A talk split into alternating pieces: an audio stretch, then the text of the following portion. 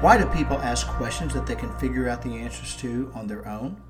It's always been an interesting phenomenon to me. I have a friend who does that, and I'm like, Do you know what Google is? Anyway, um, thinking has become a lost art. Thinking is maybe an acronym for take heed in new knowledge, and also sometimes it's take hindrance in new knowledge. Ask the question, why? Is it an absolute truth, or is it something worth questioning? And that is something worth considering.